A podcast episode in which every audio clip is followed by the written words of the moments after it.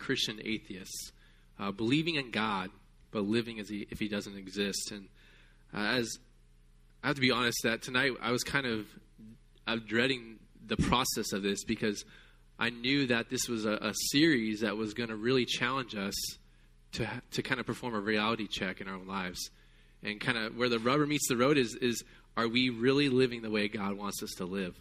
And so tonight, this idea of believing in God but living if He doesn't exist is kind of scary in a way because a lot of people may not realize this in their lives. And so, uh, Pastor Aaron asked me to speak, and I knew this would be a challenge for me because I did do a, a reality check, and God really challenged me on certain areas of my own life. So, as we're speaking tonight, as God speaks to you, he, I mean, He's speaking to me too, and, and He's still continuing to do that in my life. So, it's kind of funny. I was like, man, what an awesome opportunity for you to hear me for the first time on an awesome, inspiring topic like this. And, but, but I, I really am uh, honored to do this tonight with you. And Pastor Aaron's in LA tonight, so he asked me to preach, and he does send his love to you all. Um, being the youth pastor, we get these opportunities to speak every once in a while, and I'm used to speaking to sixth, seventh, and eighth graders. And you can imagine trying to explain this idea to a student it can be challenging. But it's unbelievable when you see a student grasp this idea and it completely transforms their lives. So, my hope tonight is that can do the exact same thing for you um, as God speaks to us. As we do this, let's, let's pray because I feel like we need to prepare our hearts and invite God here. God is always present, but He wants us to acknowledge that fact that God is always there. So, let's pray. God, we thank you so much for, for your unbelievable love and your grace and the fact that you would do anything for us, and you did do the greatest thing um, by sending your son, Jesus, to die for us so that we could be forgiven. And God, we invite you here tonight to speak to us, that my words would not be my own, Father, but that you would speak to every single one of us exactly the way we need it. And we pray this in Jesus' name. Amen. Turn with me to 2 Timothy chapter 3 if you have your Bibles. If not, the notes will be up on the screen, and, I, and they are in your, uh, your packet as well. So, 2 Timothy chapter 3, and we're going to be looking at the first five verses in this passage. And let, before we do this, let me kind of give you a background into this, into this book. Um, this, this letter was written from Paul to Timothy, specifically to Timothy. A lot of us know that Paul wrote many letters, but ma- the majority of his letters were written to a church, to a congregation. This letter, as well as 1 Timothy, was specifically directed towards Timothy. And the reason was is because Timothy was kind of a young guy just in ministry. He was his partner in crime. Not, you know, I mean, obviously it's ministry, but he he was starting out. But Paul kind of appointed him to a specific place at this at this moment, and and he was embrace or he was preparing him to embrace what was about to happen. He was almost kind of prefacing this and saying, "Look, Timothy, you're about to experience some brutal realities, not only in the church that you're at, but in the whole society where you're living." So he had to prepare him for that. So as you're as we're reading this together, I want us to ask this question. What are the qualities that we see listed here that are evident in our world today?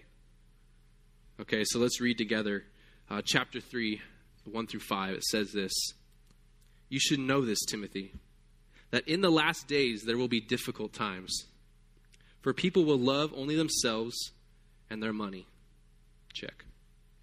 They will be boastful and proud, scoffing at God, disobedient to their parents, and ungrateful. Check, check.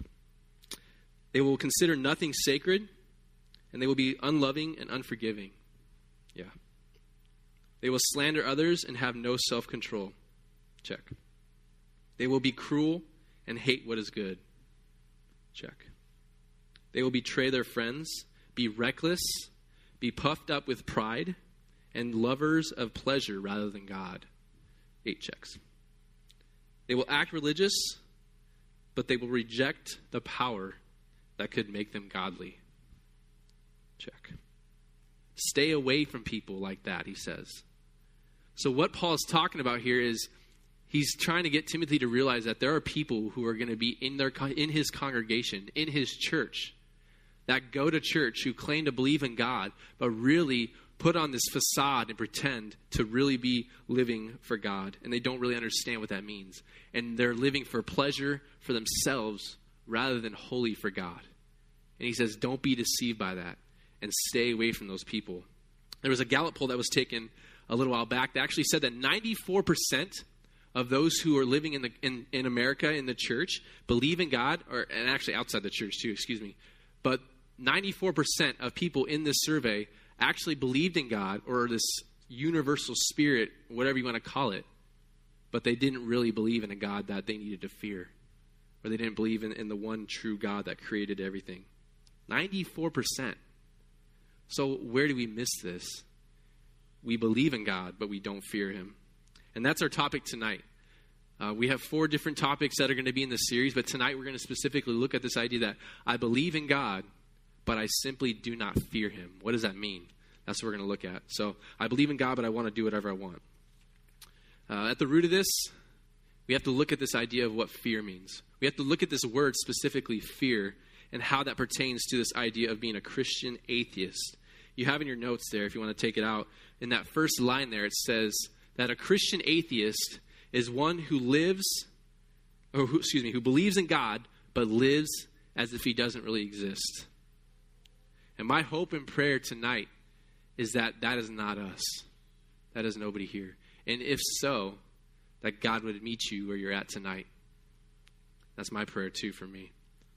You see, this series can actually have a, a lifelong impact on you if you let it because of how controversial it really is. Next week, we're talking about this idea that I believe in God, but I just don't want to go overboard. I just don't want to go too crazy. Uh, week three is I believe in God, but I actually believe in money a little bit more. And then the last week is I, I believe in God, but I just don't know Him. And, and Pastor Aaron will be preaching on that and really helping us understand what it means to know God. And if you don't know God, then how you can do that. But today is I believe in God, I just don't fear Him. So, this idea of fear, a lot of us have a very clear concept of this word fear. But the, the thing that, that is, is tough about it is our, our understanding is completely contrary to what the, what the Bible says of the fear of God is. So, what I want us to do tonight is I literally want us to, to dissect this word from our minds, this idea of fear, which is to be insecure, to be frightened, to, to live without faith. I want us to take that word, literally take it out of our minds, bring it over here, pretend like there's a box, put it in here and seal it up and leave it there. Because we cannot have this, this idea if we want to really understand what it means to fear God. When the Bible mentions over and over again that, that we are to fear God, he says that it's this idea that we are to hold God to the highest regard, to hold him the highest regard above anything else. I was looking it up, and actually, the Hebrew word in the Old Testament is, is pahad, which literally means to have a reverential awe or worship of God. Do you revere him? That's the question. And that's the idea of this, of this term fear that the Bible has for us. When you look at this practically, Christian atheism is failing to recognize Jesus, the invisible, in our everyday lives. It's forgetting that Jesus, just as much as he died on the cross for us, right, and sacrificed his life, he, the reality is he also rose again. He actually resurrected and gave us life do we see the resurrection of Jesus and is it impacting our lives on a daily basis? Acts chapter 2, 32 through 36, Paul, uh, excuse me, Peter is, is embracing the crowd. And this isn't in your notes, but this is another um, passage as I was thinking about through this process. Peter addresses the crowd just after the Spirit came to them at Pentecost. And he says, he basically gives a picture perfect truth about this idea. He says, God has raised this Jesus to life. We are all witnesses of that. Exalted to the right hand of God, he has received from the Father the promised Holy Spirit. And he has poured out what you now see and hear. For David did not ascend to heaven, and yet he said, The Lord said to my Lord, Sit at my right hand until I make your enemies a footstool for your feet. Therefore, let all Israel be sure of this, and this is the key, the key verse God has made this Jesus, whom you crucified, both Lord and Savior. Both Lord and Savior.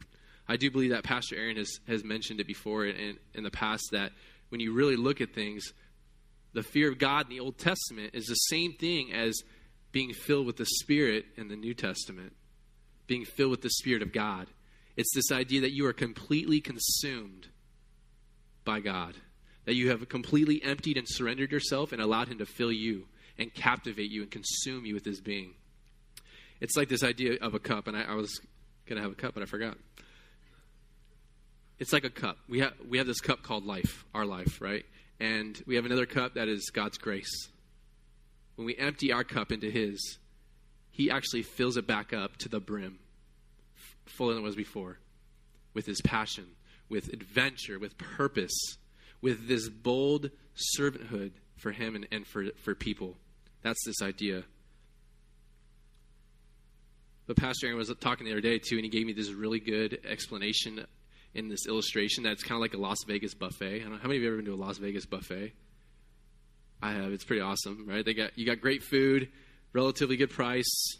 You go in and and you see these mountains of food. You get to pick exactly what you want, right? You pick you pick the bad stuff here, the bad stuff there, one little good thing here, and and you, you get all these things, you put them on like four different plates, right, on a tray, and you literally pick and choose what you want. That's the beauty of a buffet, right? You can eat as much as you want, but you get to pick and choose exactly what it is you want. If you're like me, you have some fries with your ketchup. And and you get that food, you sit down, you take one big breath, and you eat it all at once. And then you exhale. That's how I am. Just ask my family, and, or ask, ask my, uh, Amanda. She's like the only person I know that eats faster than Aaron is you. So that's how, how I eat. So don't take me to a buffet, okay? If you guys are planning to take me out to dinner, just don't take me to a buffet. But but that's what we do, right? We take we take and we pick and choose, and that's kind of how it is with our relationship with God, right? Yeah, I'll, I'll have a little bit of your grace, God, but you know, I, I just I don't want to go overboard, change everything. I don't I don't want to stop sleeping with my girlfriend or my, my boyfriend. I mean, come on, it's 2012, right? Or I don't want to, you know, change my lifestyle. I'll believe in you. I'll you know I'll, I'll go to church, but don't ask me to change my lifestyle. Just don't ask me to do that. You know, so we, we pick and choose these ideas about how God, how our relationship with God is going to look. It's buffet Christianity, really, when you think about it. Um, and, and, we believe in God, but we don't fear Him. That's this idea. I believe in Him. I just don't fear Him, and I'm going to live how I want to live. Uh, in your notes there, there's a, there's a verse, Psalm 36, 1 through 2. And the psalmist basically says it best. He says that sin whispers to the wicked deep within our hearts. They have no fear of God at all. In their blind conceit, they cannot see how wicked they really are. So sin lies to us. It lies to us and says, hey, go ahead. Go do that. It's okay. This whole God thing, you don't need to take it seriously because He'll love you anyway, right? He'll, he'll forgive you no matter what you do. Go ahead and go do that. Go, go work those long hours and neglect your family. They'll, they'll actually appreciate you for it anyway. You know, go, go sleep with your girlfriend. Go, go live with your, with your boyfriend. God doesn't care about that anyway. And, and sin lies to us, right? even if it's the littlest thing, sin creeps in and lies to us. It says that sin whispers to the wicked. But let me ask you a question. What if this passage was talking about us? What if we are the wicked? We don't typically like to see ourselves as that, right? We don't typically say, yeah, I'm wicked. Speaking of wicked, it's awesome. Anyways, sorry. The Bible tells us that no one is righteous, not even one. Everyone is wicked in their own in their own regard. Romans chapter 3, 10 through 12 says that as the scriptures say, no one is righteous, not even one. No one is truly wise, and no one is seeking God. All have turned away, all have become useless, and no one does good, not a single one. What if this verse was talking about us? Let's just let's just embrace that for a second.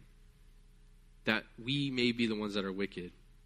Do the things that our physical eyes see every day distract us from allowing the eyes of our heart to see God every day in our lives? Our eyes distract us in so many ways so that the eyes of our heart cannot see God. and, and, we, be, and we become wicked. Here's the good news God loves us. The good news, and that's so simple, but it's not. God loves us so much that He didn't leave this idea unaddressed, unanswered. He's so crazy to love us that He gave us His Son. And if that doesn't allow for God to be revered and to have and to have this highest regard for, I don't know what does. That's the reason itself for us to be able to, to worship God with our whole hearts. And God is amazing to, to allow us to understand that in our lives. He is good to do that. As much as we're not good in our own right, He allows us to do that. So it's like this, it's like this idea of, of a sport, right? We, we all like sports, or maybe we don't, but we all have a hero, maybe at some point in our lives that we, we held, held high, right? We, in the basketball, you got LeBron James. I'm not a fan, but I'm saying he, he won the MVP, so I mean, I had to throw him out there. Uh, football, you got Aaron Rodgers, Peyton Manning. Uh, cooking, you got Rachael Ray. Um, but for me, growing up, my hero was actually my dad. And it just so happens that he's here tonight. I mean, what are the odds, right? And I have to say that. No, just kidding. No, but but the cool thing about it was that just growing up, like when my dad would come home, we would my brother and I would anticipate it, right? We'd be like, yeah, we get to hang out with my dad, go throw the football around or play catch, whatever the case may be. And we just love to be around my dad and to interact and to see him interact with other people with my mom. And I held my dad, and I still do to this day, obviously. I, I hold him to the highest regard. There was nobody that I did that I didn't. You know, and that's so so understanding as a child, you understand this idea of of having this awe and this respect and this worship, you know, and holding somebody to the highest regard. So for me, I had my sports, you know, heroes. I had I had all those people. You know, I loved um, Michael Jordan in basketball, even though I was terrible at basketball. But um, but yeah, you know, it was like one of those things. We all have those people in our lives, and I'm sure you can list at least one that you held above anybody else in that in that respect.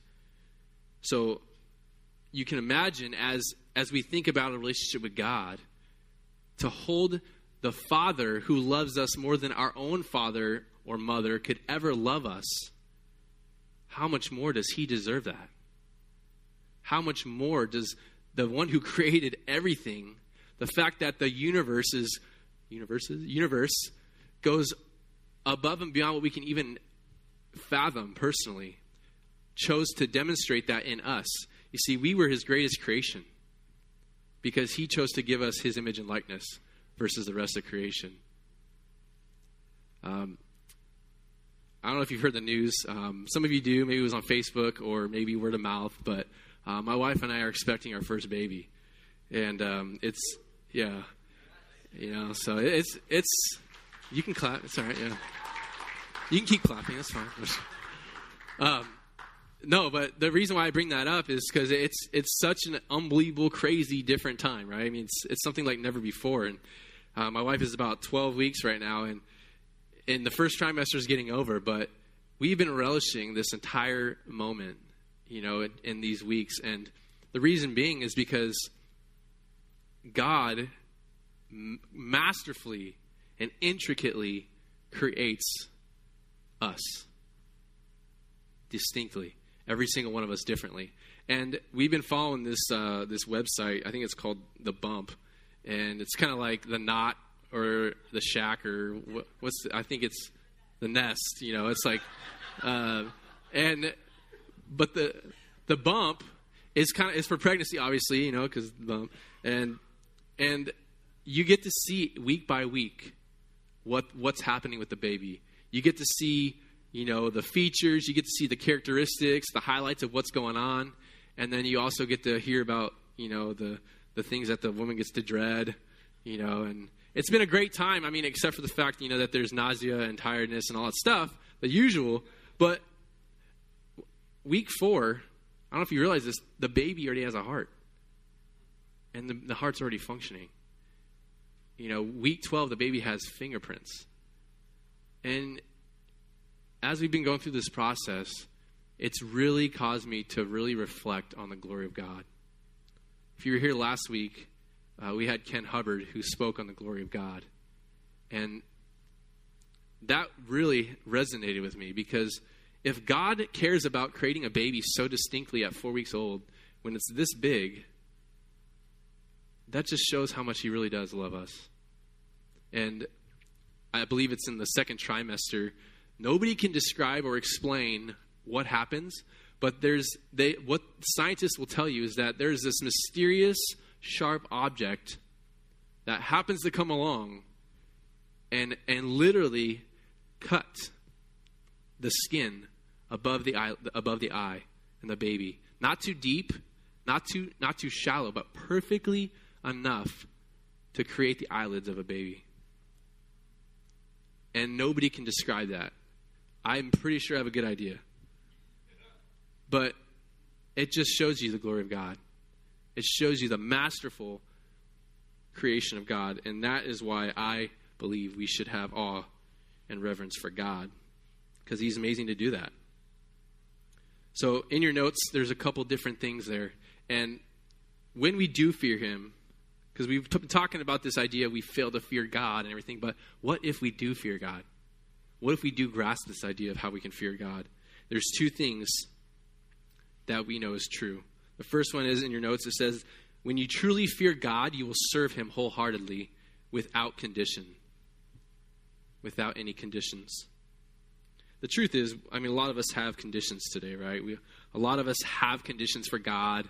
You know, I, am going to get, I'll give 4% tithe, I'm not going to get 10%. Um, you know, I'm going to.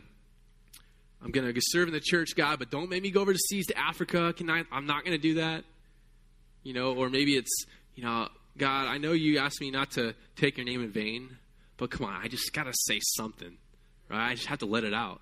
You know, a lot of times in youth ministry, you, you know, you kind of catch students doing that, and I just tell them, you know, just say cheese and crackers or something. You know, instead of instead of doing that, just use a substitute. Say cheese and crackers. But but it's this idea that I'll serve God, but with conditions. But when we truly fear God, we will serve Him without conditions when we are when we are obedient to him. Genesis chapter 22 gives us a perfect example of this idea. And we have a story of a father, an unbelievable father who was obedient to God. Because you see, God in this past in this story is testing this father and says, I want you to go, take your son, and kill him. he says, Go and take your son and sacrifice him as an obedient sacrifice from me. And you can imagine this is crazy. And, and reluctantly, yet obediently, because, I mean, after all, it was this child, Abraham went and took his son. And the moment he was about to, to sacrifice his son, an angel appeared to him. And this is what it says The angel said, Do not lay a hand on the boy. Do not hurt him in any way, for I know now that you have truly feared God, that you have not withheld from me any thing, even your son, your only son. The greatest visible oh, evidence of, obe- of fear of God, excuse me, is obedience to God, as we see with this with this story of, of Abraham. But we have a generation of cultural Christians, maybe even if you want to call them false converts, who, who don't get this idea that they, they practice this idea of this buffet style Christianity and they pick and choose. Jesus put it plainly in John 14, 15. He says, If you love me, You'll obey my commandments. If you truly love me, you will obey my commandments. You'll serve him without any conditions. Uh, one day, St. Francis of Assisi was walking along a path, and, and I don't know about you, but there's certain things in my life that I fear like none other. Like one of those being heights. I, I mean, even though I'm tall, I cannot stand heights. But St. Francis of Assisi was walking along a path one day, and the, the greatest thing that feared him happened that, that in that moment. When he was walking, he noticed a man that was covered white in leprosy. And in that moment, he's thinking, oh man, I got to figure out a way to get past this guy. I need to do a matrix move and move around him somehow. But as he got closer, he realized, no, there's no way. I have to go straight past this guy. And I just got to go for it. I got I to stick my head down and just go. And the moment he got close to him, God prompted him to wrap his hands around him, hug him, kiss him on the neck and say, God be with you. As he walked by, he, you know, he turned around, obviously, like anybody would, to see the reaction of this guy, and the guy was gone. And up until his death, St. Francis of Assisi believed that he had encountered Christ in that moment, that he encountered Jesus himself. So we talk about this idea will we serve him without condition? Will we go to the will we go to the depths, to the greatest lengths to do that? So let's talk about this this second idea in, in, in our uh, our talk here is when you truly fear God, you will be forever ruined. And you're probably thinking, what? Be ruined? But when you think about it, in the Old Testament, so many cities were brought to ruins. And when that happened, the infrastructure fell, the outer structure fell, everything was rubble and, and, and was broken down. Never be to be the same again. Some of those cities rebuilt, but not all of them. But the, but the thing about it, the interesting about it was, is they would never be the same again even the ones that were rebuilt. They were forever changed. Are we, are we ruined? When you fear God, when you've experienced this fear, you will be forever ruined. Have you been ruined? Jesus promises us that as we are going, He will be with us. When we gather, He is present. And when we are going out, He's there.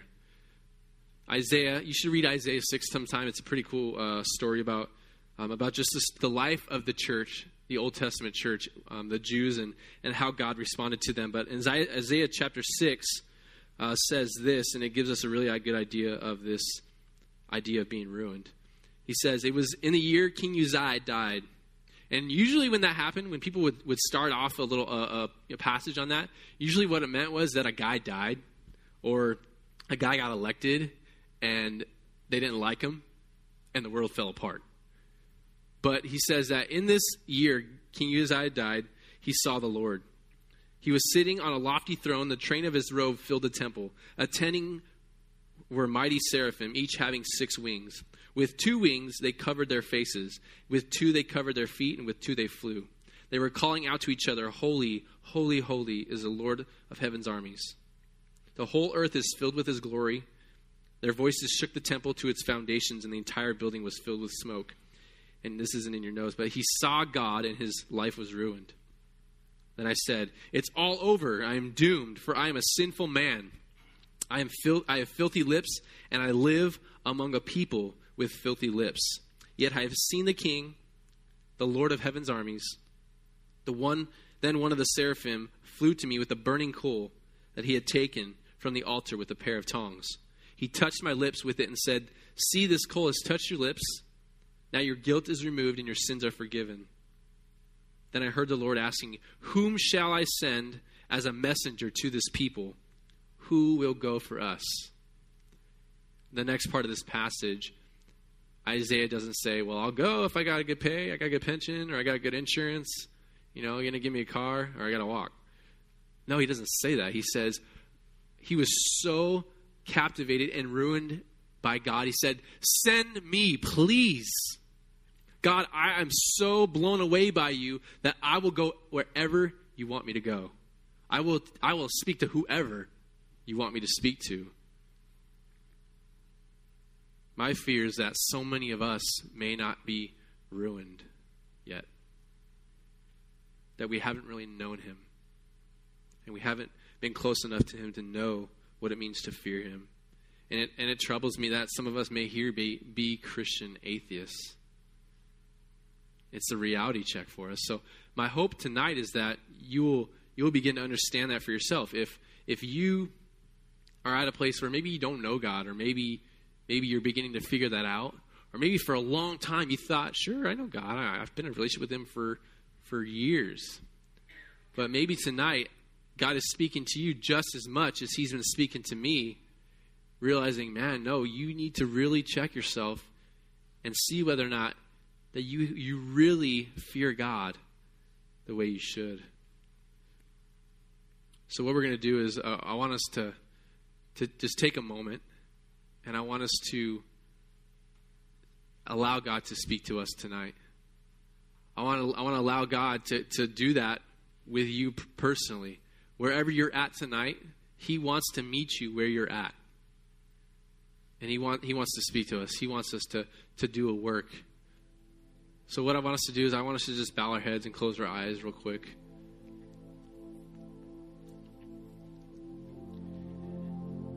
Maybe you're just at the moment where you're at you're where the rubber meets the road, and you're at a crossroads, and and God is saying, you know what, you have a choice to make. You can take the narrow road, you can take the narrow gate, or you can take the wide gate. You can choose to follow me and understand what it means to have your cup filled completely to the brim, or you can have your, your cup half full or maybe even empty.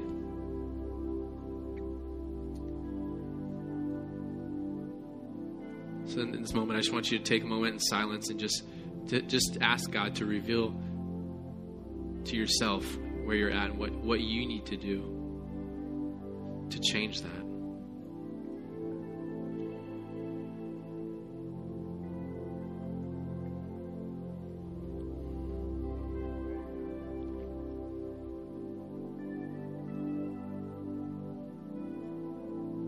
Father God, we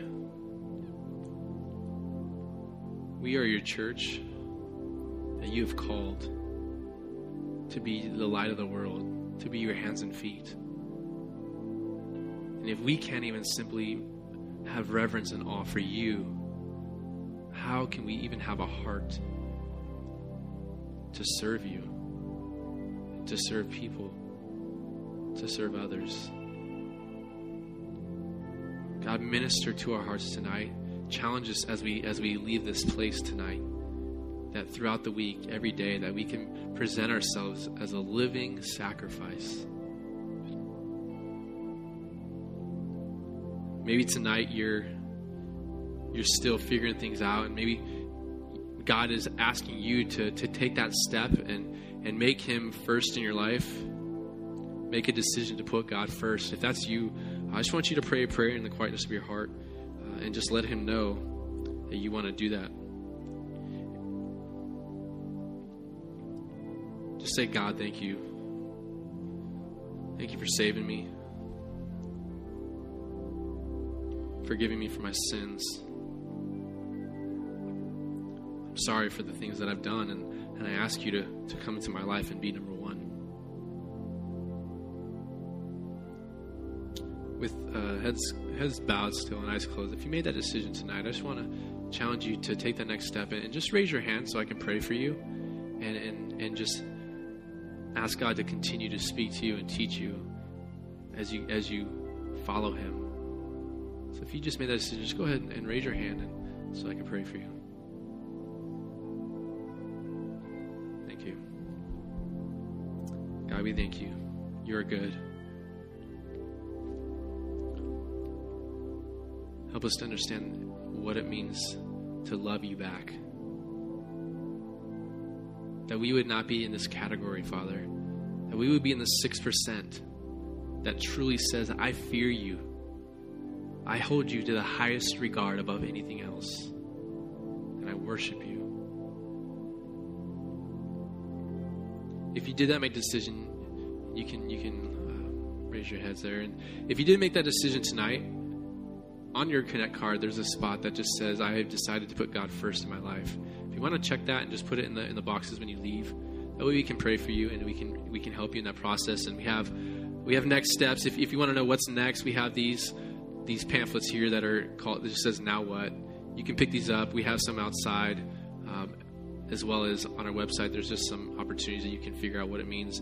We also have Bibles for you um, if you don't have a Bible, you can take one of these and just start reading it, get into the soap, and really begin what it, uh, you know, begin to figure out what it means to to serve God. So, in this moment, we're gonna, we're going to worship, and uh, in this moment, and what a better way to, to really worship God with our whole hearts than than to sing to Him. So, let's uh, let's close it out with some worship.